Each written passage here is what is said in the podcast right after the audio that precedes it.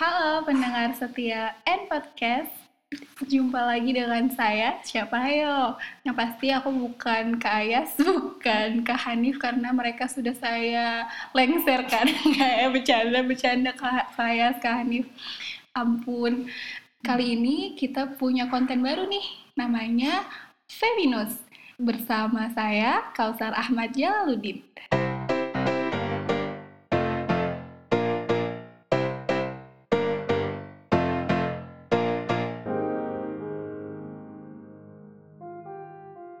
kita bakal uh, kulik-kulik, kita bakal obrol ngobrol asyik bareng ahwat-ahwat kece, perempuan-perempuan kece. Pokoknya ini forum khusus perempuan. Siapa aja yang mau ngobrol sama aku, yuk sini boleh uh, tinggal DM ke Instagramnya El Nilen. Oke, okay, yang pertama ini aku kedatangan bintang tamu yang kece, solihah masya allah banget deh pokoknya yang menggegerkan dunia sudah no dusta itu beneran loh soalnya pas datang itu tiba-tiba dia langsung mengharumkan nama Malang ya mengharumkan nama perempuan di Sudan deh pokoknya. Siapa dia? Kita panggil aja langsung yuk. Selamat datang kakak Oke, selamat datang. Apa kabar nih Kakak Usa? Alhamdulillah. Oke, gini masih pada belum tahu nih kayaknya kakak siapa. Coba kenalin dulu deh uh, diri kakak. Tapi kalau orang kakak sebut nama, pasti semua orang langsung tahu deh. Oh, apaan? Coba-coba sebutin siapa kan namanya. Oke, nama doang kan ya? N nama lengkap boleh gitu. Okay. Uh, eh, kayak pertemuan awal kelas ya. iya. ya. Perkenalkan nama saya. Oke. Okay. Oke, okay, halo sahabat and podcast semuanya. Perkenalkan nama saya Faradila Waluna Musyafa yang kali ini bareng kakak kece kita diundang nih ke ini episode perdana ya kak ya? Episode perdana oh, dong. wow, keren emang MC. MC terkece di Sudan. Ada di mana-mana. Seminar online moderator MC selalu Kak Kausar. Enggak dong. Jadi uh, ini ka uh, karena biar cewek-cewek pada mau ngomong, takutnya kan hmm. kan takut tuh kalau ngobrol bareng Kak Ayas atau oh, bareng gitu. Kak Hanif iya, gitu kan, iya. kan serem kan pada uh, ya. Betul, betul. Yaudah ngobrol sama aku aja deh walaupun ya kita belajar aja lah ya sama-sama iya. ngobrol aja. Iya. Nah, kenapa kalau ada mic tuh jadi deg-degan gitu Iya ya, jadi kayak aduh mau ngomong apa nih gitu. kita uh, langsung aja nih Kak atau gimana? Oh enggak, gini dulu kakak. Ih kakak nggak usah manggil kakak deh. Oh iya. Sok udah banget aku ya padahal gak apa-apa soalnya aku nggak ada il ilmunya nggak ada apa-apa ya kan. Berarti aku manggil kakak bunda gitu. Ya. Waduh tua banget dong. Ada ya udah deh aku panggil Sarah aja ya. Yeah. Oke. Okay. Hah? Deg-degan aku juga nih. Oke, kita kali ini mau pengen bahas tentang uh, yang selalu kita pakai tiap hari sih kak hmm. yang kita pakai setiap hari yaitu hijab hmm, ya hijab sebelumnya aku tanya mau nanya deh kakak pak eh kakak kan jadinya Farah dari tadi Farah pakai jilbab dari umur berapa Far? Dari itu sih dari kecil, dari kecil tapi ya? nggak istiqomah gitu. Kalau kecil mah cuman waktu sekolah, hmm. nanti pulang-pulang udah lepas. Lepas lagi uh, gitu ya. Uh, Berarti bisa dibilang uh, kita itu orang yang disuguhi hidayah gitu kan iya, gitu iya ya karena dari kecil kita udah diajarin buat pakai kerudung hmm, gitu kan ya udah betul. belajar pakai kerudung uh, dan sebenarnya pakai kerudung itu kita tahu kalau itu wajib gitu kan ya kak mm -hmm. Oke, okay, tapi sekarang gini deh, kita kan kita nggak bahas uh, hukum-hukumnya lah ya, karena kita gitu. kita nggak nggak mumpuni belum mumpuni lah yang uh, sana banyak orang-orang yang lebih berhak untuk ngomong. Ini kita yeah, yeah. Um, ngomongin hal-hal yang pendapat kita aja lah ya oh ya udah opini gitu ya, ya kak ya. Opini opini kita lah. Nah tapi sebenarnya kan ada tuh kak definisi definisi kayak yang jilbab himar hijab gitu. Apa aja sih kak sebenarnya itu pembagian pembagian soalnya tau, dari dulu aku taunya jilbab ya udah kita pakai jilbab gitu doang tuh. Sebenarnya beda gak sih kak? Iya, sebenarnya tuh kalau kita baca di artikel tuh beda tau kak oh, iya. Antara hijab, antara jilbab, antara khimar Sampai antara kerudung tuh beda artinya kak oh, Apa dong kak? Kasih tau dong teman-teman ini uh, Jadi menurut ayat-ayat yang berbeda Itu mereka itu punya arti yang berbeda juga kak Kayak misalnya hijab nih hijab itu secara harfiah berarti penghalang atau penutup. Mm-mm. Nah, kalau jilbab, jilbab itu adalah busana terusan untuk menutupi seluruh tubuh wanita kecuali wajahnya sama telapak tangannya.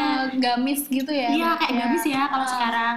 Nah, kalau himar itu adalah kerudung yang menutupi kepala hingga leher dan dada seorang muslimah. Ah, itu yang terakhir nih kak, Hmm. yang terakhir kita kerudung ya. Kita Hmm. kayaknya semua jilbab tuh dulu waktu kita kecil namanya kerudung sih. iya benar Eh, kerudung itu adalah penutup kepala.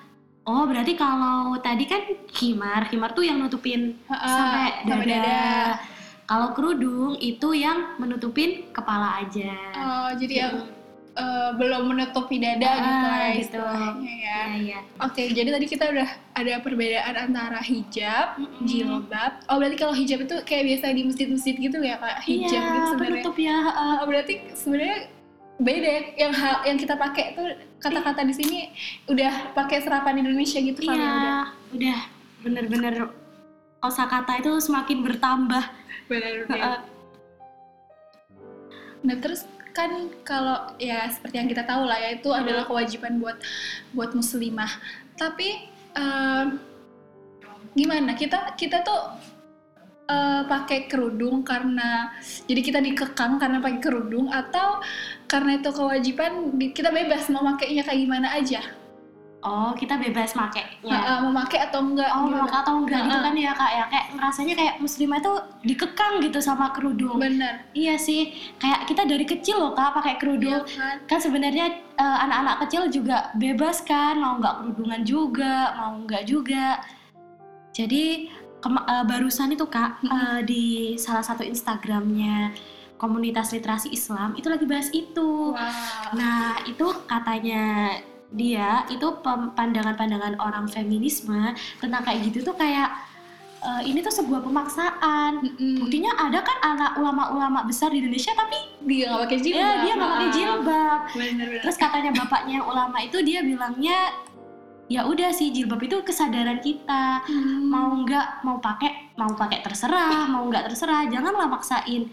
Nah tapi padahal sebenarnya kalau kita pikir kadang ya kalau kita analogikan orang tua itu nyuruh kita nggak boleh main kompor nih waktu kecil Mm-mm. itu kan eh, kesannya kayak ngekang kita nggak boleh main padahal Iya. sebenarnya itu tuh ada ada kasih sayang ada penjagaan di balik itu jadi kembali lagi di situ Islam itu ngewajibin kita nih cewek-cewek ini berjilbab eh, menutup auratnya karena Islam itu tahu bagaimana fitnahnya seorang wanita itu sendiri jadi kalau kita ngerasa terkekang kita kembali lagi nih kita kan udah syahadat nah konsekuensinya syahadat itu ya memang melakukan kan ya mematuhi eh, apa yang udah betul. diperintahkan. kalau memang dalam dalam penerapannya itu ada kesulitan, ada kesusahan, ada beban, ya itu memang ujian, ujian dari kita sebagai seorang muslim atau muslimah dalam menjalankannya.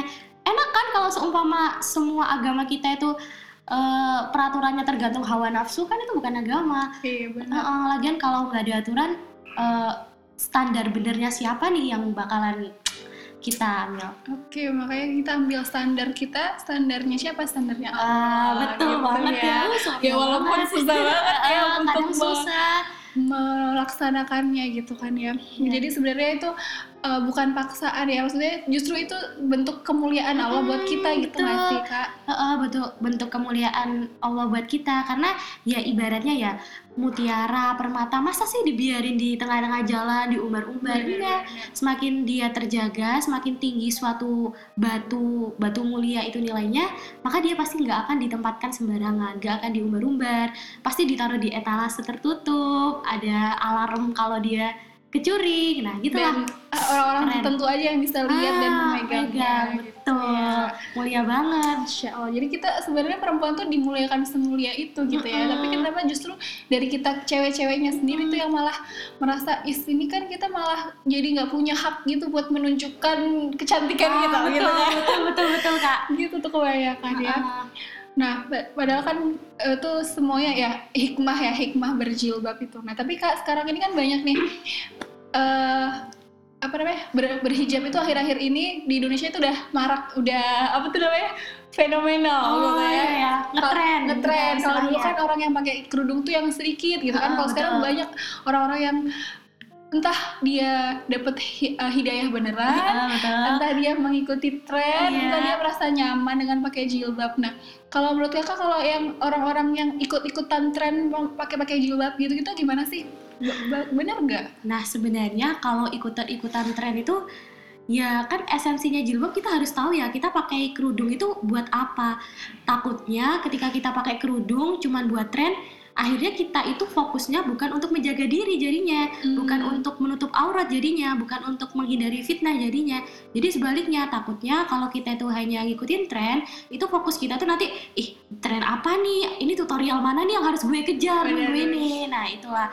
Tapi nggak apa-apa, itu sebenarnya juga awal yang bagus nggak sih kak? Bener. Ha-ha. Mungkin itu dari, dari lewat ca- cara cara itu Ah, ah. hidayahnya datang gitu Nah kan ya. Namanya proses itu kan berprogres, berproses, nanti jadi sukses. Jadi nggak ada yang langsung kayak langsung eh, nutup gitu langsung nggak ada. Jadi sebagian besarnya justru malah yang dari kayak gitu terus tiba-tiba oh kok lihat yang ini lebih gede ya jilbabnya atau lebih nutup dada akhirnya belajar ke taklim taklim nah itu Ah. mungkin pinginnya kayak gitu ya Iya. Tujuannya. Daripada malah kalau orang yang apa namanya berubahnya drastis bisa baliknya drastis Aduh, pernah serem dengerin ya. yang kayak gitu Ah. sih kayak jadi ya udah ya misalnya buka-bukaan terus langsung pakai yang syari bener-bener syari terus sekalinya kecewa tuh langsung yang ah kecewa udah buka, Buka aja lagi langsung langsung ya, kayak gitu ya. kayak gitu nah terus kak kalau misalnya eh, jadi nggak apa-apa nih kalau misalnya mereka yang masih eh, apa sih fenomena sekarang hijabers hijabers gitu itu kita nggak boleh yang itu dong ya is itu kan nggak iya benar Ah. julid itu kan nggak mengikuti syariat nggak sesuai Ah. syariat ngapain gaya-gayaan kayak gitu Ma- malah kita, bisa jadi kita sendiri yang salah kita yang dosa malah ya berarti Ya, mungkin kalau mau menyampaikan kalau kita tahu ilmunya nggak usah julid Hmm. Eh, ca- cari cara nasihat yang benar gimana? Daripada julid mereka nggak berubah kitanya dosa Ah, ya kan? iya mendingan nasehatin dengan cara yang baik buat konten-konten yang baik yang istilahnya halus gitu ya. Tapi mereka itu nggak tanpa sadar akhirnya kepo oh ternyata kayak gini ya. Ah. kadang tuh kak kadang gitu mereka yang hijab-hijab itu nggak mau jilbaban sesuai syariat tuh karena nggak tahu eh, Ah. ilmu tentang itu yang pertama Benar. yang kedua, ketika mereka itu gabung sama komunitas orang-orang yang istilahnya jilbabnya udah, udah syar'i, mereka tuh kadang dikucilin. Hmm. Nah, gitulah. Akhirnya kayak ada fenomena yang ada di masyarakat tuh kayak ih itu mah itulah itu nggak nggak alim itu nggak alim. Nah, padahal Islam kan nggak kayak begitu. Iya, iya. Jadi jangan merasa ketika kita itu udah jilbaban syar'i, udah tahu ilmunya kalau jilbab itu begini, kita tuh nganggap orang lain tuh dosa, penghuni neraka gitu kan. Ah, emangnya Ah. situ panitia surga. Iya, kita sama-sama lah, jangan jangan masuk surga sendirian. Kitanya aja belum tentu masuk surga kan. Iya. Iya makanya padahal jadi kita nggak usah ngejudge orang gitu lah ya. Mungkin Mm-mm. itu prosesnya dia kayak gitu gitu me- menuju apa namanya me- mencari hidayah gitu lah ya kayak Ah. misalnya ya kayak kita aja nih kayak kayak gini berhijrah kan prosesnya Iya, betul. ada prosesnya kadang kita pengen pakai yang panjang-panjang pengen tiba-tiba pengen yang pakai Ah. pendek-pendek itu Ah. ya kayak iman naik turun Iya. juga gitu ya kak Betul betul. terus kak kalau misalnya nih nih eh, orang-orang pa- pada pakai jilbab Mm-mm. Eh nanti misalnya nih influencer gitu artis-artis gitu lah ya Iya. pakai pakai hijab. Ntar ada tuh netizen yang julid bilang ah bilang itu kayaknya mah mau bikin bisnis deh bisnis hijab biar nanti apa namanya biar nanti orang mau beli berarti dia hijab dulu kayak gitu. Nah. Itu kan ya kita nggak tahu tak apa namanya niat orang Niat, iya, berhijab atau betul, kayak ya. gimana cuman sekarang kan banyak kayak banyak kan kak Jadi kayak dibuat barang dagangan doang gitu ya Ah, kak ya. benar nah sebenarnya kayak gitu gimana tuh menurut kakak Barang- parah Iya aku juga masih bingung sih kak. Eh, maksudnya aku masih belum punya ilmu tentang itu kayak gimana, Mm-mm. kayak gimana ya. Tapi kalau seumpama itu dalam artian si artis atau influencer itu pingin kayak or, eh, kita kan nggak tahu ya pengaruhnya mereka tuh seperti apa. Ada jangan-jangan orang-orang yang akhirnya kayak oh jadi kayak oh berjilbab itu ternyata booming juga ya. Akhirnya jadi berjilbab juga. Nah kayak gitu sih kayak pinginnya sih nggak hanya berhenti di tren kita kan pengennya kayak gitu nggak hanya Iya. berhenti di tren jadi tuh tugas sebenarnya daripada ngejulitin artisnya atau apanya mendingan kita tuh tanya ke diri kita sendiri. Kalau ada fenomena kayak gitu di masyarakat kita sebagai orang yang belajar ilmu agama itu harus menyikapinya gimana? Hmm. harus menjaga diri kita gimana? Harus cara nasihatin orang gimana? Harus cara dakwahnya itu modelnya kayak gimana? Karena orang kan kadang berhentinya di tren doang nah Iya. gimana caranya kita tuh sebagai penyambung tuh penyambung istilahnya atas izin Allah tuh kayak penyambung hidayahnya dia Ah. buat lebih istiqomah, entah buat Hmm. komunitas, entah buat apalah seminar-seminar kayak gitu. Jadi daripada julitin artisnya kan nggak ada efeknya, Iya. si artisnya tambah kaya, kita habis kuota. Masya Allah, benar-benar. Ya mal- malah jangan-jangan pahalanya mereka lebih banyak gara-gara mereka Iya. pakai kerudung banyak orang yang jadi terbuka mau pakai Oh, kerudung iya, juga bisa, ya bisa. kayak gitu ya.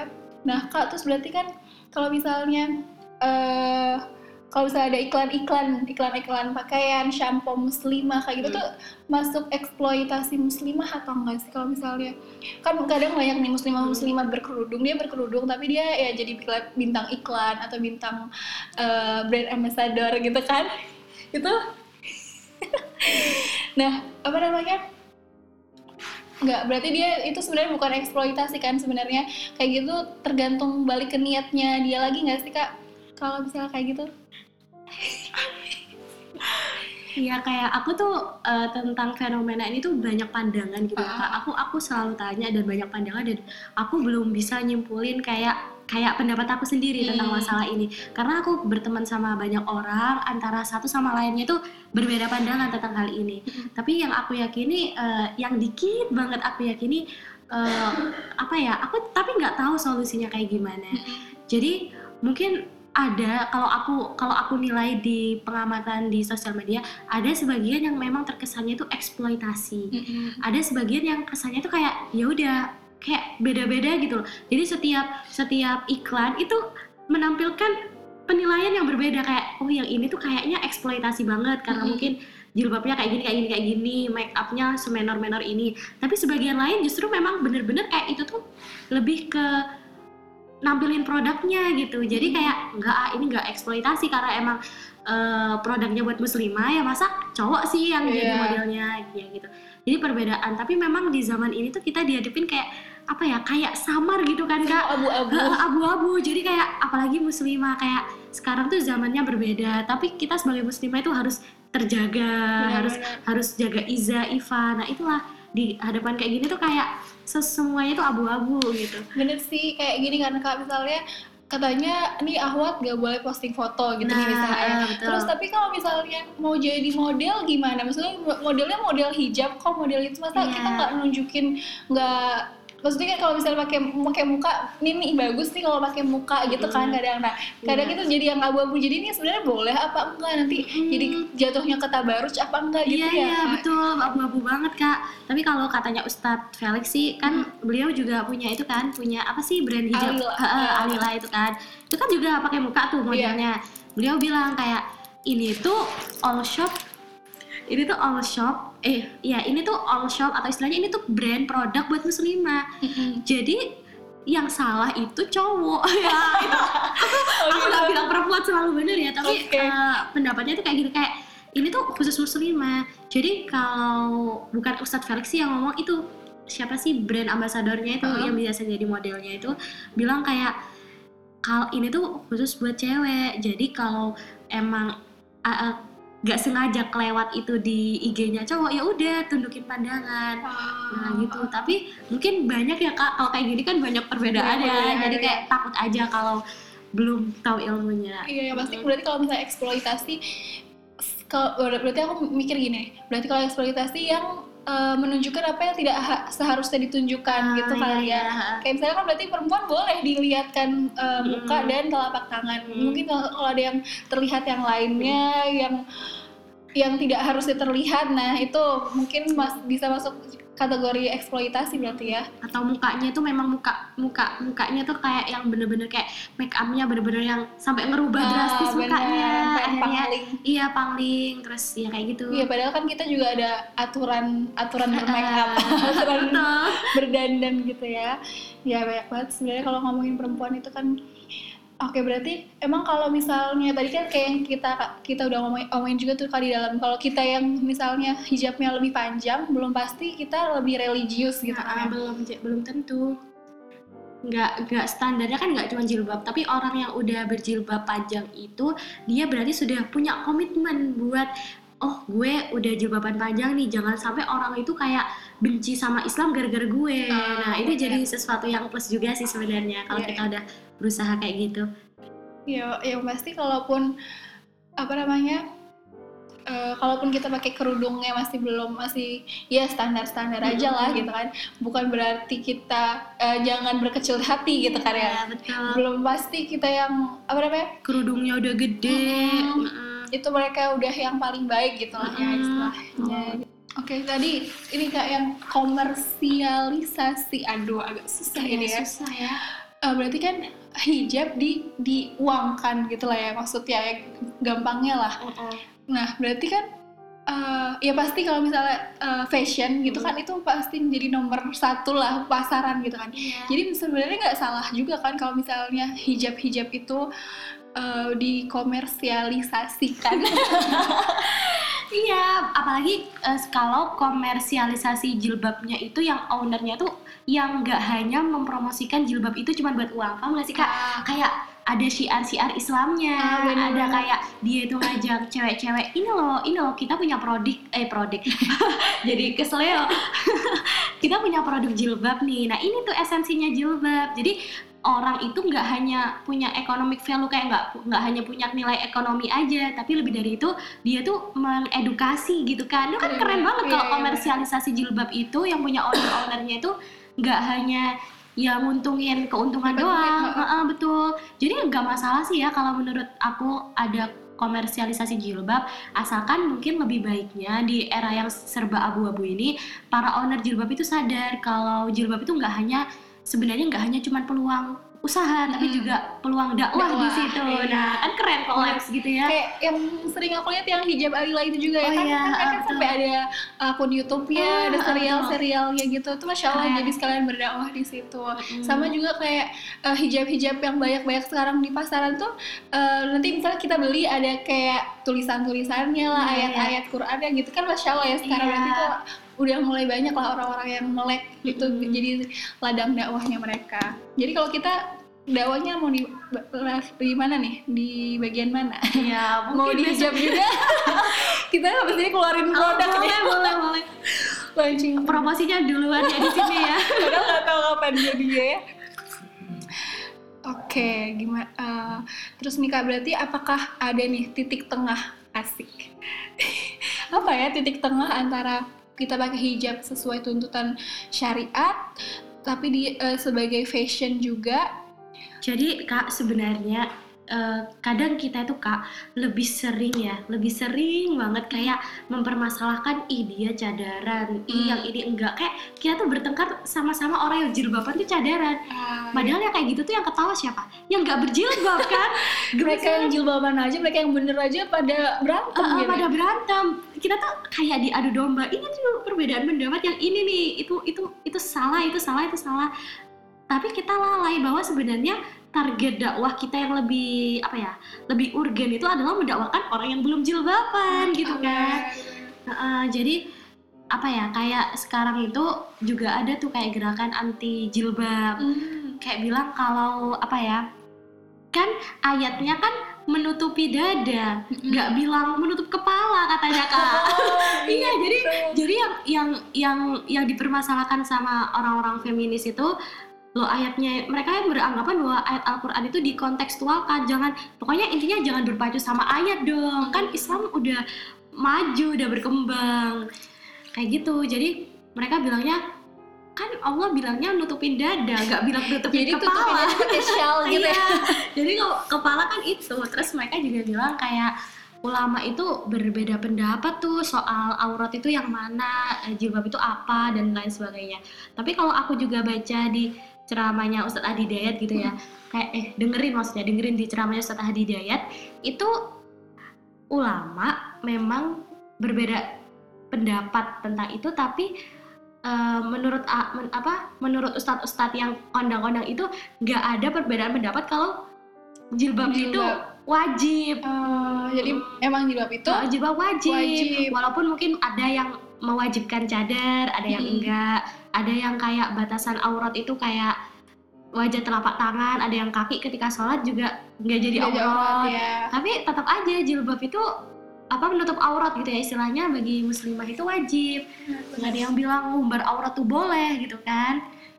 Iya dan pastinya kalau misalnya eh, pakai apa namanya orang yang masih belum syar'i gitu ya istilahnya jangan eh, mungkin mereka masih proses pencarian tapi mereka udah mau me- mematuhi perintah Allah ya Nah, gitu ah. kadang kayak misalnya kadang ah apaan pakai kerudung tapi baju masih ketat-ketat gitu kan ya mungkin itu prosesnya dia kayak gitu Iya. mungkin kita doakan saja biar biar bagus eh biar bisa semakin baik kayak kita aja kayak kita juga nanti bisa jadi kan nggak ada Nggak ada yang tahu gitu kan betul. ya Seremnya gitu.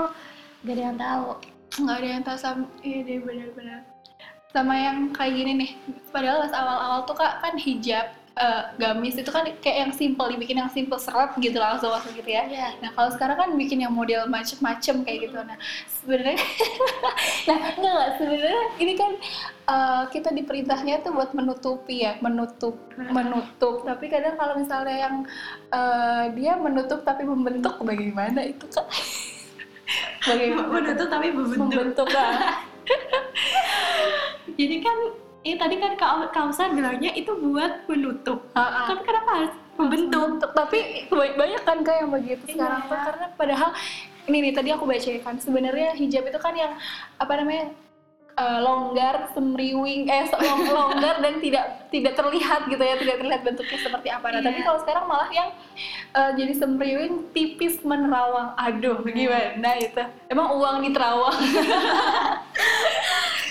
Jadi gimana ya kalau bentuk kayak gitu? Ya udah kalau emang kita sebagai apa nggak punya kapasitas buat kayak yang Ngingetin. eh, ngingetin itu kita sendiri kita dari diri sendiri tuh oh ini ini ini bener bener sih itu jubah gamis. Tapi kalau nerawang ya udah nggak usah. Kan kita tahu dan kalau nerawang kayak gitu. Lagian mudorotnya juga jadinya kayak lebih gede nggak sih? Kayak ini tuh udah udah gamisan cantik-cantik. Eh nerawang. Nah Ah. gitu kan.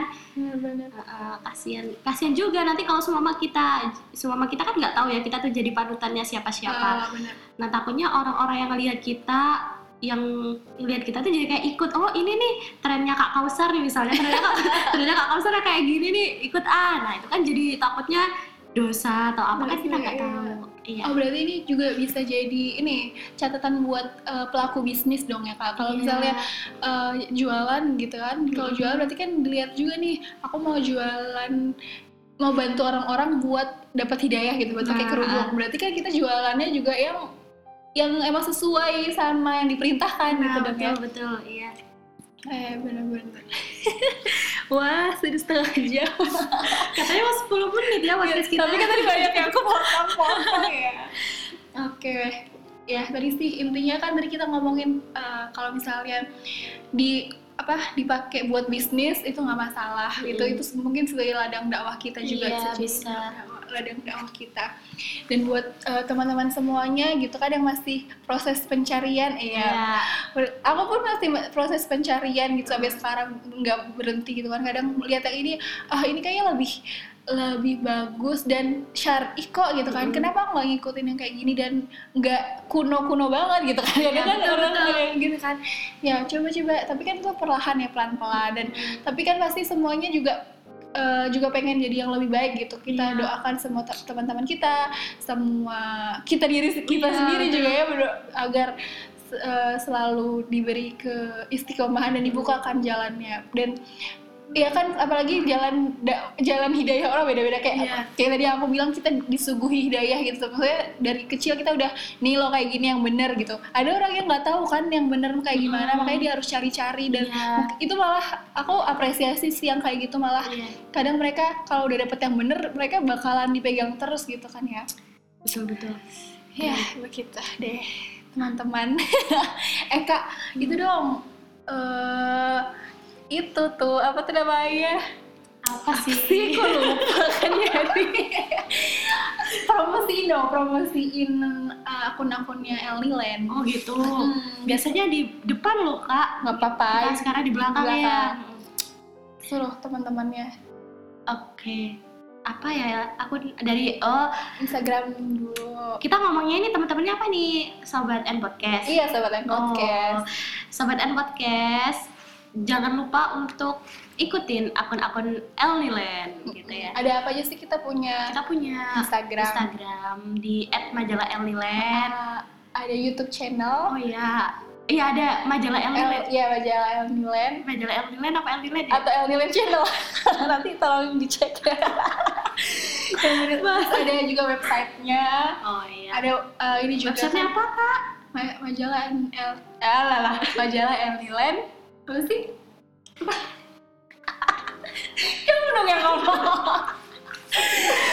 Websitenya majalah elniland.com. oke Iya. terus uh, ini podcast podcast kita ada di Anchor, ada di Spotify, ada di mana lagi ya? Aku juga belum tahu deh. Aku tahu ini Iya. dua itu sih.